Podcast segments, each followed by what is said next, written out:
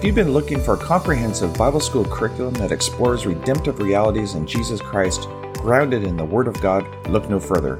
The goal of this podcast is to spread the life transforming Word of God throughout the world, for the equipping of the saints to do the work of the ministry, and to build up the body of Christ in what Jesus has accomplished for us through his death, burial, resurrection, and seating at the right hand of God the Father.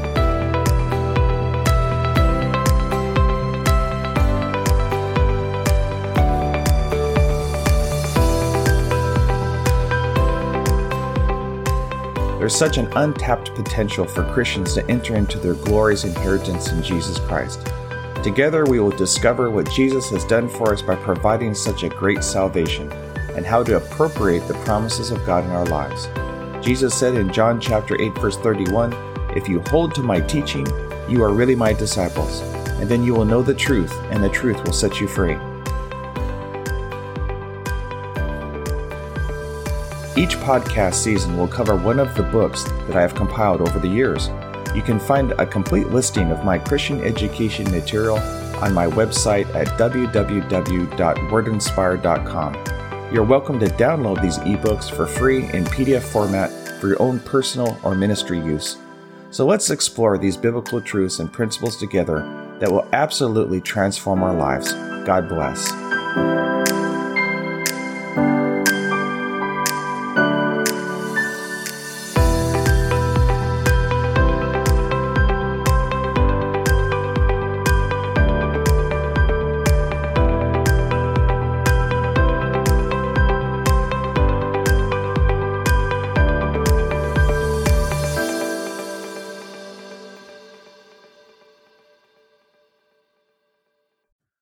Welcome to the Word of Life study series, Faith That Moves Mountains. There are enemies in this hostile world that are bent on destroying our faith. We could take an entire season on this subject alone. For time's sake, we will focus our study on three main ones fear, doubt, and unbelief. These are Satan's main weapons that are designed to undermine and destroy our faith in God. Let us now disclose these enemies and discover some biblical strategies in order to overcome them. 2 Corinthians 2:11 In order that Satan might not outwit us, for we are not unaware of his schemes. Three kinds of fear. Fear is a paralyzing force that holds people in helpless grip of torment. It is of the devil and is part of his arsenal to destroy mankind. Fear is simply faith in the devil. When I looked up the Greek meaning of fear in my Vine's expository dictionary, I discovered that there are many renderings and applications in the Bible concerning the subject of fear. Everything ranging from a good kind of fear that speaks of a reverential respect and awe of God to a diabolical type that comes straight from the pit of hell. So there are three types of fear that I would like to explore with you. The first one is the type of fear that we are all familiar with. It is a kind of fear that causes flight, dread, and terror. So the first type of fear we're going to talk about is terror. Most people would operate in this kind of fear if they saw a shark coming after them. 1 John 4:18. But perfect love drives out fear. Fear has to do with punishment. The one who fears is not made perfect in love. The Greek word is phobos, which kind of reminds me of phobia, which means alarm or fright, to be afraid, exceedingly fear and terror. But faith and a life of obedience go hand in hand. Matthew 8:23.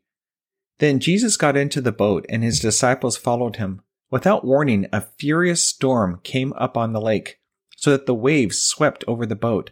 But Jesus was sleeping. The disciples went and woke him, saying, Lord, save us, we're going to drown. He replied, You have little faith. Why are you so afraid? Then he got up, rebuked the winds and the waves, and it was completely calm. The men were amazed and asked, What kind of man is this? Even the winds and waves obey him. If anybody but Jesus had said, You have little faith, why are you so afraid? People would say, Who do you think you are? What is the matter with you, you proud, arrogant person? I would like to see how you would fare in this position. Does that sound familiar?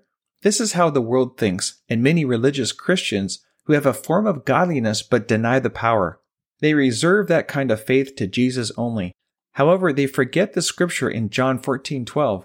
I tell you the truth, anyone who has faith in me will do what I have been doing. He will do even greater things than these because I am going to the Father. This kind of faith is not outside our reach. God would be unjust to tell us to do something knowing full well that it could never be done. 1 John 2 6. In the natural, it was normal for the disciples of Jesus to be afraid of dying, and in their opinion, they were not too far from it at the time. But suddenly, they remembered that Jesus was in the boat, only to find him sleeping. Faith rests in the midst of a trial, while everyone else is running around like a chicken with its head cut off, saying, What are we going to do? What are we going to do? We have had it this time. If only I'd stayed home and been a good little Christian.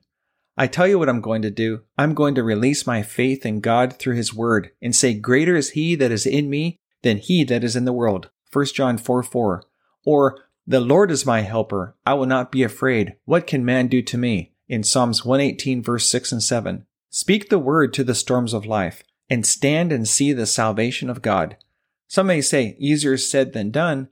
However, when God's word gets rooted in our spirit, responding by faith becomes instinctive. That is the secret. Like a sponge, when squeezed, what's inside comes out. Notice what Jesus said concerning the fear they gave into. You of little faith, why are you so afraid? Did you know that there is no excuse to give in to fear? In other words, fear is a temptation to sin. Just like any other temptation, people in the natural excuse fear as a normal part of living, but they never saw Jesus running away in terror over anything. Nor did Jesus excuse it by saying, it's okay to be afraid. I get afraid too sometimes. No, Jesus never said something like that. Faith is the opposite of fear. Faith produces a holy boldness and courage that will face any problem, any crisis, and tear into it with the sword of the Spirit, the Word of God. 1 Peter 3 6 in the Amplified. You are her true daughters if you do what is right and let nothing terrify you, not giving way to fear or hysteria, letting anxieties unnerve you. Romans 14:23 And everything that does not come from faith is sin. The disciples had more faith in the devil being able to destroy them than they did in Jesus being able to save them. We need to resist fear as we do the devil, because fear is of the devil as faith is of God. Faith comes by hearing the words of God, as fear comes by hearing the words of the devil, and taking to heart the circumstances of life that he produces just as the scriptures say in Daniel 11:32, "But the people that do know their God shall be strong and do exploits." What is the key to walking in the realm of faith that God has called his children to walk in? Psalms 119 verse 148. My eyes stay open through the watches of the night, that I may meditate on your promises. The next kind of fear is really going to take you by surprise.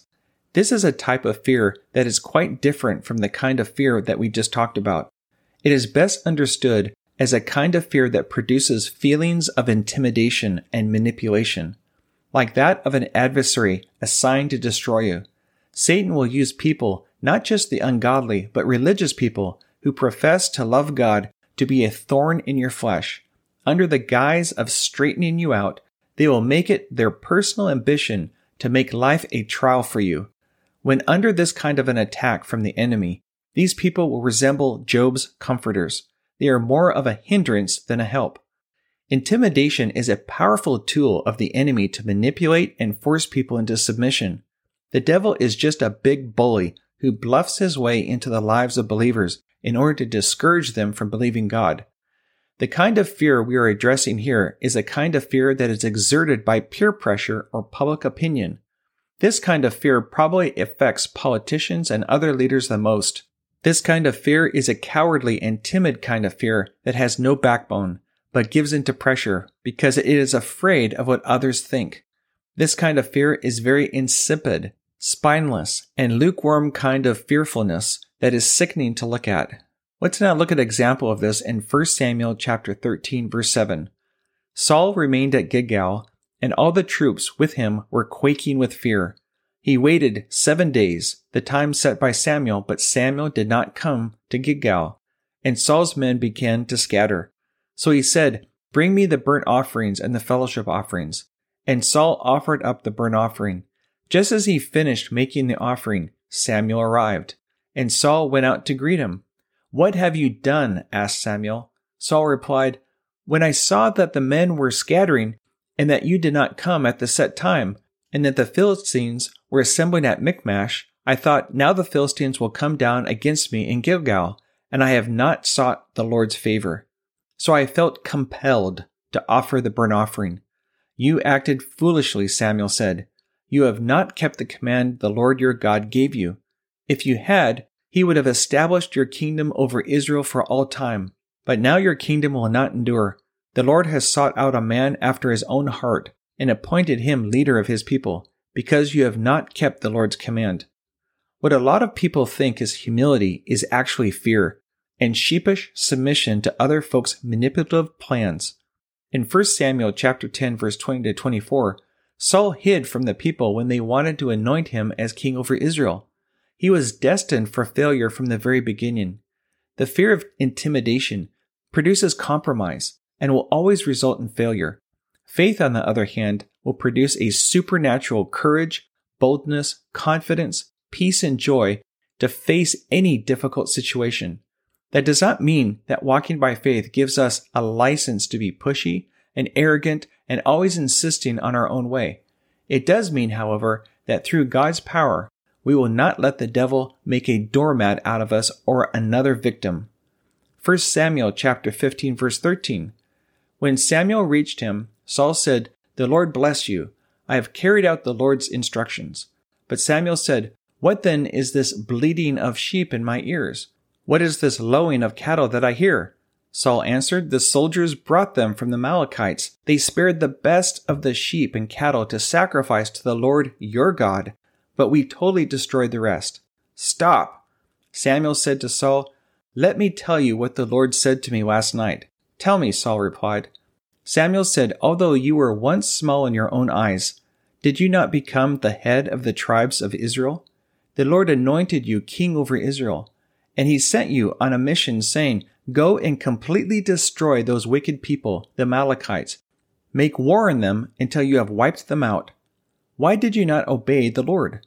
Why did you pounce on the plunder and do evil in the eyes of the Lord? But I did obey the Lord, Saul said. I went on the mission the Lord assigned me. I completely destroyed the Amalekites and brought back Agag, their king. The soldiers took sheep and cattle from the plunder, the best of what was devoted to God in order to sacrifice them to the Lord your God at Gilgal. But Samuel replied, Does the Lord delight in burnt offerings and sacrifices as much in obeying the voice of the Lord? To obey is better than sacrifice, and to heed is better than the fat of rams. For rebellion is like the sin of witchcraft, and arrogance like the evil of idolatry. Because you have rejected the word of the Lord, he has rejected you as king. Then Saul said to Samuel, I have sinned. I violated the Lord's command and your instructions. I was afraid of the people, and so I gave in to them. Now I beg you, forgive my sin, and come back with me, so that I may worship the Lord. But Samuel said to him, I will not go back with you. You have rejected the word of the Lord, and the Lord has rejected you as king over Israel. Now notice carefully what Saul said. I was afraid of the people, and so I gave in to them. Unfortunately, it cost him his kingdom. Being a man pleaser is just not worth the price. When we cave into peer pressure, it will cost us. The fear of intimidation will drive us to act presumptuously and give in to pressure from people. Like the parable of the sower in Mark 4:17, Jesus said, "But since they have no root, they last only a short time. When trouble or persecution comes because of the word, they quickly fall away." Get so full of the word that you become bold as a lion in the face of opposition. Acts 4 verse 23 to 31. Faith and a life of obedience go hand in hand. The fear of intimidation that produces cowardliness and timidity will actually prevent people from accepting Jesus as Lord or cause people to backslide. This is serious stuff and should not be taken lightly. This spiritual force of fear is rampant in this world and has caused many people to go to hell because they yielded to it. John chapter 7 verse 12 to 13. The following story comes from John chapter 9 verse 13 to 34. I encourage you to read the whole story. Here is a man who stands up to the Pharisees and receives Jesus as his personal Lord and Savior. Unfortunately, his parents made the decision that belonging to the synagogue was more important than salvation. So let's begin with John chapter 9 verse 18. The Jews still did not believe that he had been blind and had received his sight until they sent for the man's parents. Is this your son? They asked. Is this the one you say was born blind? How is it that now he can see? We know he is our son, the parents answered, and we know that he was born blind. But how he can see now, or who opened his eyes, we don't know. Ask him. He is of age. He will speak for himself. His parents said this because they were afraid of the Jews. For already the Jews had decided that anyone who acknowledged that Jesus was the Christ would be put out of the synagogue. This is why his parents said, He is of age, ask him. Isaiah chapter 7 verse 9 states, If you do not stand firm in your faith, you will not stand at all. In 2 Timothy 1 7 in the Amplified, For God did not give us a spirit of timidity, of cowardice, or of craven and cringing and fawning fear, but a spirit of power, of love, and of a calm and well balanced and discipline and self discipline. Hebrews 10 verse 35. So do not throw away your confidence. It will be richly rewarded. You need to persevere so that when you have done the will of God, you will receive what he has promised. For in just a very little while, he who is coming will come and will not delay. But my righteous one will live by faith. And if he shrinks back, I will not be pleased with him. But we are not those who shrink back and are destroyed, but those who believe and are saved. Revelation 21 8. But the cowardly, the fearful, the unbelieving, the vile, the murderers, the sexually immoral, those who practice magic arts, the idolaters, and all liars, their place will be in the fiery lake of burning sulfur. This is the second death. The last type of fear we're going to study is just as deadly as the other two that we just talked about. However, this kind of fear is much more subtle and deceptive than the other two. Most people would not even consider it as fear. However, anxiety and worry are the tormenting twins of mother fear. They have ruined countless lives and is the root cause of many ulcers and various illnesses. They robbed people of joy and peace and have brought down many people to an early grave. 1 Peter 5 7 in the Amplified. Casting the whole of your care, all your anxieties, all your worries, all your concerns, once and for all on Him, for He cares for you affectionately and cares about you watchfully. The Greek word care actually conveys the idea of a distraction. In Vine's expository dictionary, the word care means to draw in different directions, to distract, caused by a care, especially an anxious care. This Greek word conveys the thought of anxiety, a distracting care, to get our eyes off of Jesus. Peter and the waves is a great example of that. A believer who embraces anxiety and cares has fallen into a snare of the devil. It is a choice that we make just like yielding to any other sin. The devil can't make us do it. He can only offer an invitation, so let's slam the door in his face. It is so sad to see people in this world groping around in the kingdom of darkness, full of fear and anxiety. What a miserable existence to live without Jesus. People are so accustomed to this lifestyle that in their eyes, when they see believers walking by faith without a care or worry in the world, they think they have fallen off the deep end we are accused of being irresponsible and living in a dream world. They are half right. For life with Jesus is a dream come true. For Jesus is my burden bearer, and his yoke is easy and his burden is light. I'm not saying that once we become a Christian, we will float through life on flowery beds of ease. Psalms 34:19 states, "A righteous person may have many troubles, but the Lord delivers them from them all." The difference is that a believer gets to go through life with Jesus as more than a conqueror, reigning in this life as a king in Christ Jesus. Romans 5:17 and chapter 8 verse 37. This southern expression fits well here. Worry is like a rocking chair. It gives you something to do, but you don't get anywhere. Let's expound a little more on Vine's definition of anxiety, distracting cares. The purpose of anxiety is to get our eyes off of Jesus and His Word. That is where our answer is.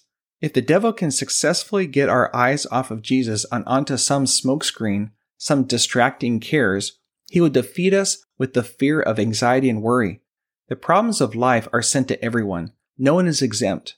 Jesus said in John 10:10, "The thief comes only to steal and kill and destroy. I have come that they may have life and have it to the full." Therefore, let's obey his word.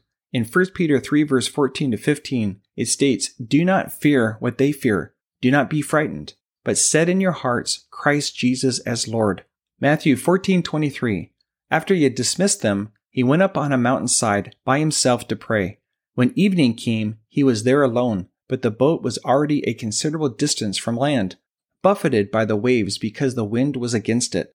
During the fourth watch of the night, Jesus went out to them walking on the lake. When the disciples saw him walking on the lake, they were terrified. It's a ghost, they said, and cried out in fear. But Jesus immediately said to them, Take courage, it is I. Don't be afraid. Lord, if it's you, Peter replied, tell me to come to you on the water. Come, he said. Then Peter got down out of the boat, walked on the water, and came toward Jesus. But when he saw the wind, he was afraid, and beginning to sink, cried out, Lord, save me. Immediately Jesus reached out his hand and caught him. You of little faith, he said, why did you doubt?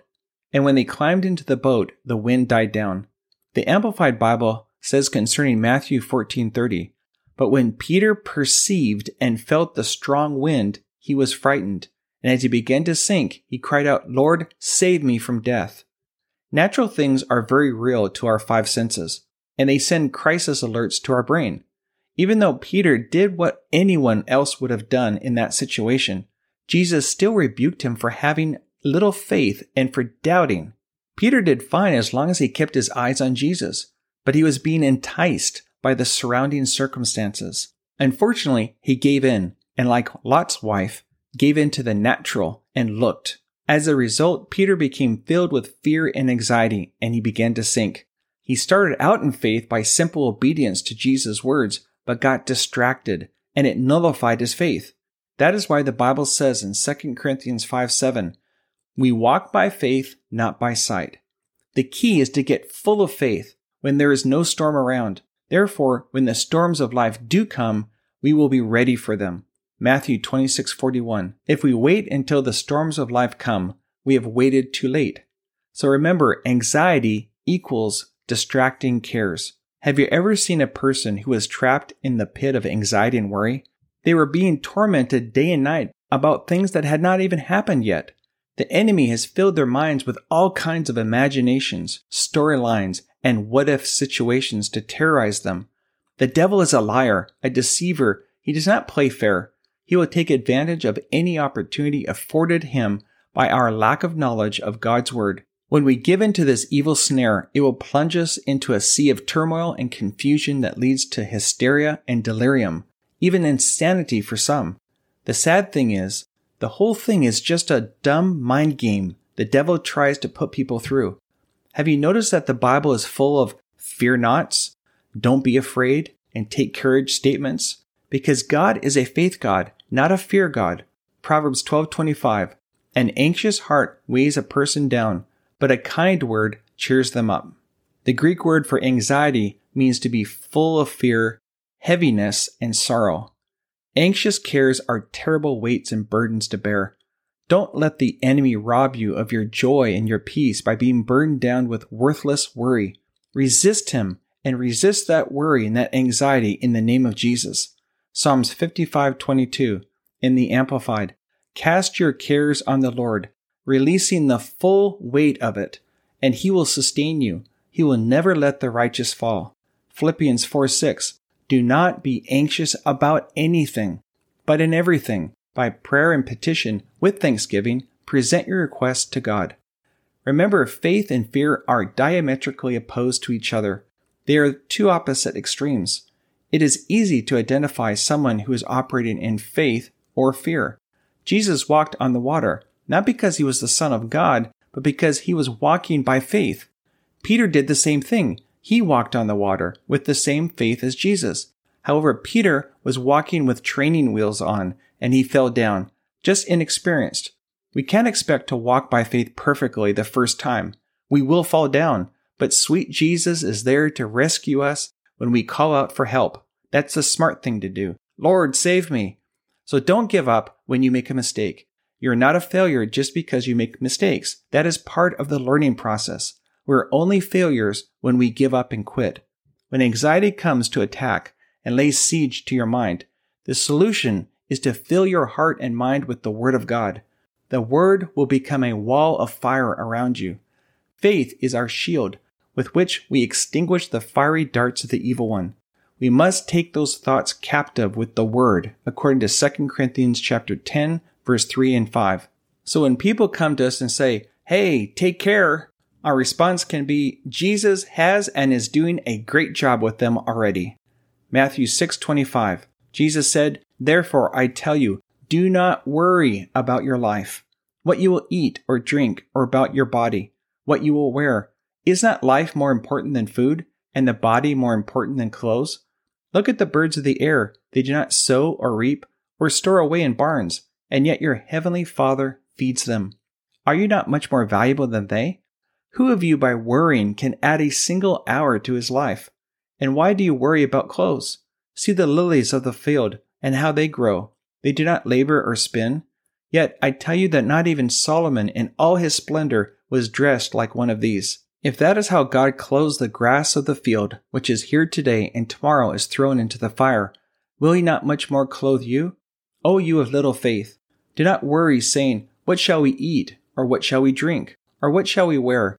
For the pagans run after all these things, and your heavenly Father knows that you need them. But seek first his kingdom and his righteousness, and all these things will be given to you as well. When we give in to worry, we're saying to the Father God, Father, I'm sorry, but I just don't think you're competent to handle this one. I'm better off taking care of it myself. Or we might be saying, Father, I know you're just too busy to be bothered with this care, but after I've suffered enough and am totally overwhelmed by it, I might just turn this problem over to you then. God is no longer God in our lives if his children are tormented by turmoil, anxiety, and worry. It is an insult to the Lord, and it makes him look like a failure because he has promised to sustain us and to put us over in every situation. Did you know the shepherd is a reflection of the condition of the sheep? We could be a bad testimony to the Lord by being consumed by fear. I was young and now I'm old, yet I have never seen the righteous forsaken or their children begging bread. Psalms 37:35.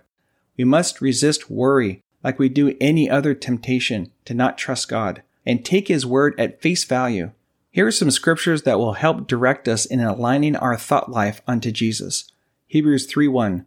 Therefore, holy brothers and sisters who share in the heavenly calling, fix your thoughts on Jesus, the apostle and high priest whom we confess. Colossians 3:1. Since then you have been raised with Christ. Set your hearts on things above, where Christ is seated at the right hand of God. Set your minds on things above, not on earthly things. Philippians 4:8. Finally, brothers and sisters, whatever is true, whatever is noble, whatever is right, whatever is pure, whatever is lovely, whatever is admirable, if anything is excellent or praiseworthy, think about such things. Isaiah 26 3. You will keep in perfect peace him whose mind is steadfast because he trusts in you. Faith in God comes by hearing what God says. Then, on the other hand, faith in the devil comes by hearing the words of the devil or focusing our attention on the circumstances of life that he's conjuring up, if we're always listening to the words of the devil, then we're probably wondering why we don't have any faith in God. Hearing the words of the devil produces fear. Faith is the substance of things hoped for or desired. So the opposite of faith is fear, which would be the substance of things not desired. Like in Job 3:25, what I feared has come upon me, what I've dreaded has happened to me. Job didn't just fear, he was highly developed in it. The more highly developed we get in either faith or fear, the quicker the manifestation will come. The words we speak will either cause faith or fear to come depending on what we speak. Words transmit faith, but also can transmit fear. Doubt, the double minded. In our study concerning the enemies of faith, we come to our next adversary, doubt. This subtle enemy plants itself into the minds of believers in order to hinder the flow of faith from their hearts. Doubt creates an instability in our lives, to waver and hesitate in putting faith in God and His Word. Until we are rooted and grounded in the Word and established in our heart concerning God's will, doubts will consciously or unconsciously continue to hinder us in our faith walk. There are a couple of Greek words for doubt. One means to hesitate, contend, to differ, to judge, to be partial and stagger, and to waver. The other one means to duplicate, to waver in opinion, to doubt. Vine's dictionary expounds on these Greek meanings by saying that doubt implies vacillating in opinion or purpose, being two-souled or double-minded. James chapter 1 verse 8 and chapter 4 verse 8. The verb in James 1 6 suggests not so much weakness of faith as a lack of it. Perplexed, basically. 2 Corinthians 4 verse 8 and Galatians 4.20. To stand in two ways. Double standing implying uncertainty of which way to take. Matthew chapter 14 verse 31 and chapter 28 verse 17. Being anxious through a distracted state of mind of wavering between hope and fear. Living in careful suspense. Luke 12:29 expresses reasoning, questioning, or hesitation. Romans 14:1. 1 Kings 18:21. Elijah went before the people and said, "How long will you waver between two opinions? If the Lord is God, follow him, but if Baal is God, follow him." But the people said nothing. What an incredible Bible story as depicted by Elijah and the 450 prophets of Baal. All it takes is one man or woman of God to take God at his word. Wavering between two opinions is a life of compromise, void of the reality of God's power. Jesus is looking for believers that are not lukewarm, but on fire, full of faith and conviction. When people have been duped by religion and the philosophies of mankind, spiritual distortion and confusion will set in. Doubt is a human condition that is too preoccupied with natural reasoning. Luke 24:38. Jesus said to them, why are you troubled, and why do doubts rise in your minds? The King James Version uses the words thoughts rather than doubts. The Greek for thoughts means to debate, dispute, imagination, reasoning, thought, doubtful. Some people get so educated at the expense of their heart. They are so conditioned and trained to analyze everything that faith and spiritual things are beyond their grasp to conceive or comprehend. The answer for them is to get their minds renewed and reprogrammed with the Word of God. This will cause their soul to become in agreement with their spirit, which will usher them into spiritual concepts, truths, and realities. In Hebrews 7 verse 7, NIV uses doubt, but King James Version uses contradiction. When doubts rise in our mind, oftentimes there are thoughts from the enemy to contradict the truth of God's Word. The devil is the father of lies and they produce doubt and fear, resist him with the word and in the name of Jesus. Genesis chapter 3 verse 1. Now the serpent was more crafty than any of the other wild animals the Lord God had made. He said to the woman, Did God really say, You must not eat from any tree in the garden? The woman said to the serpent, We may eat fruit from the trees in the garden, but God did say, You must not eat fruit from the tree that is in the middle of the garden, and you must not touch it, or you will die. You will not surely die, the serpent said to the woman. For God knows that when you eat of it, your eyes will be opened, and you will be like God, knowing good and evil.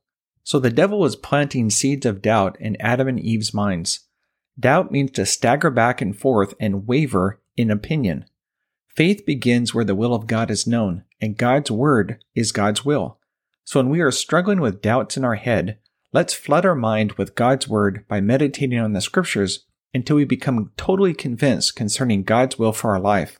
Since doubt is rooted in a lack of revelation from God's Word on a given subject, let's get full of the light of God's Word. 1 John 1 5. As we grow up in Jesus and His Word takes ascendancy in our lives, the devil will no longer be able to take advantage of our lack of knowledge. Ephesians 4:14 Then you will no longer be infants tossed back and forth by the waves and blown here and there by every wind of teaching, and by the cunning and craftiness of men in their deceitful scheming. The Bible is very clear on this subject and leaves no room for guesswork. He who doubts will fail to receive God's best in their life. Romans 14:23.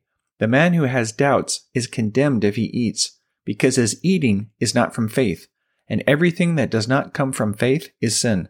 When it comes to believing God about a particular area in our lives, we will all start out with some doubts but they must be eliminated by God's word if we are to expect to receive anything from God.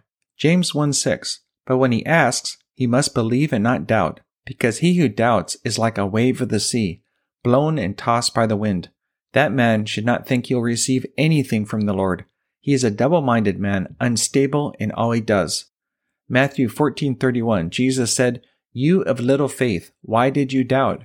Matthew 21:21 Have faith and do not doubt. Mark 11:23 Does not doubt in his heart. James 1:6 He must believe and not doubt. John 20 verse 27 in the King James version Stop doubting and believe. Be not faithless, but believing. Here's something to consider.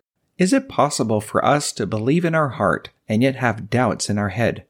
To quote an old time minister, you can't stop the birds from flying over your head, but you can keep them from building a nest in your hair. As we fight the good fight of faith, the enemy will attempt to overthrow our faith with a barrage of doubts. These deceptive attacks come through well meaning people and supposedly legitimate sources like the doctor's report. Thank God for doctors, but what they see is through their five senses and through their education and their learning about the sense realm. But God's word is our final authority. We need to hide God's word in our hearts and walk by faith and not by sight so we can receive every need in our life met. We must continue to resist the temptation to give in to doubt. As long as we resist it, we have not sinned. One may ask, how do we know if we have given into doubt? If we fit the profile of James chapter 1 verse 6 through 8, then we have been sucked into the whirlpool of doubt. We need to only repent and get into the word until we have the assurance of faith in our heart. Doubt is simply a lack of faith. The more of God's word that is hidden in our heart, the more faith will work in our life with less doubt. James 4 8. Come near to God, and he will come near to you. Wash your hands, you sinners, and purify your hearts, you double minded. The word purify in the Greek means to sanctify or to purify in a sense of ceremonial washing. So the cure for a double minded believer is to purify his or her heart. If we make our minds clean and sanctified through the washing with water through the word, Ephesians 5:26, we can purge our soul from doubts. If we don't, we'll be made subject to wavering and staggering between two points of view, Bible and circumstances. As we renew our minds according to Romans 12:2, through meditating on the promises of God, Joshua 1:8, we will become rooted and grounded in God's will for our lives, and nothing will be able to move us. Until then, we are vulnerable, exposed, and in danger of falling short of God's best for our lives. Beware of people and things that seek to fill our minds with worry and the cares of this world. 1 Timothy 5:22 Do not share in the sins of others, keep yourself pure. 1 Corinthians 15:33 Do not be misled, bad company corrupts good character. These ungodly influences will drain us of spiritual vitality until we're totally weak and drained. What's the use of listening and watching things that will only need to be flushed out of our mind later? What a waste of time. I know this from personal experience. Unbelief, the sin of disobedience. We have been saying that doubt is a condition that affects the soul area, mind, will, and emotions producing a double minded wavering between God or the circumstances. Unbelief is quite different in nature. It is a condition of the heart. It is a rebellious, disobedient, hardened, and calloused heart that knows the will of God but stubbornly chooses to disobey it. This condition is much more serious than doubt. Doubts are the result of a lack of knowledge and God's word in our heart, but unbelief knows the will of God but still deliberately disobeys it that person will never enter into God's rest according to the scriptures. Hebrews 3 7. So as the Holy Spirit says, Today, if you hear his voice, do not harden your hearts as you did in the rebellion during the time of testing in the desert, where your fathers tested and tried me, and for forty years saw what I did. That is why I was angry with that generation. And I said, Their hearts are always going astray, and they have not known my ways. So I declared on oath in my anger, they shall never enter my rest.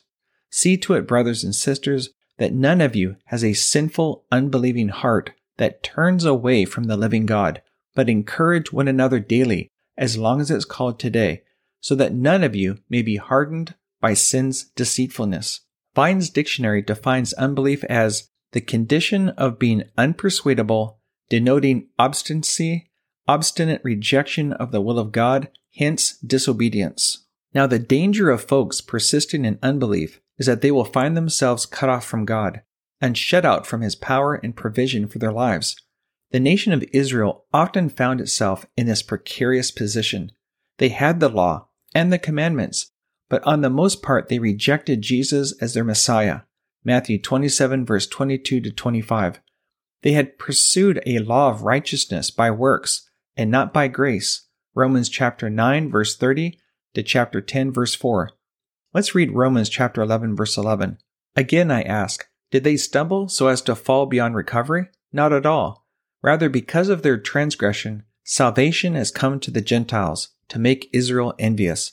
But if their transgression means riches for the world, and their loss means riches for the Gentiles, how much greater riches will their fullness bring? I am talking to you Gentiles inasmuch as I am an apostle to the Gentiles. I make much of my ministry in the hope that I may somehow arouse my own people to envy and save some of them. For if their rejection is the reconciliation of the world, what would their acceptance be but life from the dead? If the part of the dough offered as first fruits is holy, then the whole batch is holy. If the root is holy, so are the branches. If some of the branches have been broken off, and you, though a wild olive shoot, have been grafted in among the others, and now share in the nourishing sap from the olive root, do not boast over those branches. If you do, consider this. You do not support the root, but the root supports you. You will say then, branches were broken off so that I could be grafted in. Granted, but they were broken off because of unbelief. And you stand by faith. Do not be arrogant, but be afraid. For if God did not spare the natural branches, he will not spare you either. Consider therefore the kindness and sternness of God. Sternness to those who fell, but kindness to you, provided that you continue in his kindness. Otherwise, you also will be cut off. And if they do not persist in unbelief, they will be grafted in, for God is able to graft them in again. The people of Israel had a reputation for being stubborn and stiff necked. Human nature from birth is bent on being self willed and independent. One beautiful aspect of faith is that it embraces the whole area of trust in God, likened unto one falling back into the arms of Jesus, in good times and during times of trials. The root of unbelief is hardness of heart. Jesus told us to become like little children in order to inherit the kingdom of God, to be born again, according to Matthew 18:3. From a spiritual context, the more we grow spiritually, the more dependent we become upon Jesus. It is only through abiding in him and his word, John chapter 15, and maintaining the fellowship of the Holy Spirit, Philippians 2:1, will we maintain a tender heart, like David, who is a man after God's heart. We must learn to be quick to forgive and quick to repent, lest we be hardened by sin's deceitfulness. 1 John chapter 3:19. This then is how we know we belong to the truth and how we set our hearts at rest in his presence. Whenever our hearts condemn us, for God is greater than our hearts, and he knows everything, Dear friends, if our hearts do not condemn us, we have confidence before God and receive from Him anything we ask because we obey His commands and do what pleases Him. Repentance and obedience to God's word is the cure for unbelief. Hebrews chapter 3 verse 15 to chapter 4 verse 3. As he has just said, today, if you hear his voice, do not harden your hearts as you did in the rebellion. Who were they who heard and rebelled? Were they not all those Moses led out of Egypt? And with whom was he angry for forty years? Was it not with those who sinned, whose bodies fell in the desert? And to whom did God swear that they would never enter his rest, if not to those who disobeyed? So we see that they were not able to enter because of their unbelief. Therefore, since the promise of entering his rest still stands, let us be careful that none of you be found to have fallen short of it. For we also have had the gospel preached to us just as they did, but the message they heard was of no value to them, because those who heard it did not combine it or mix it with faith. Now we who have believed enter that rest, just as God has said, So I declared an oath in my anger, they shall never enter my rest. I trust that this episode provided some additional insight into the importance of getting fear, doubt, and unbelief out of our lives. Until we do, faith in God will be undermined by these enemies. God's word is the cure for overcoming fear and doubt. Repentance is the cure for unbelief. God bless.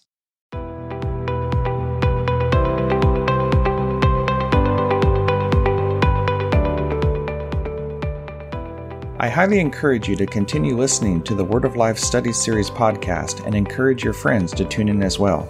The scriptures encourage us in Acts chapter 17 verse 11 to receive the message with great eagerness and to examine the scriptures every day in order to confirm the truth that you're hearing.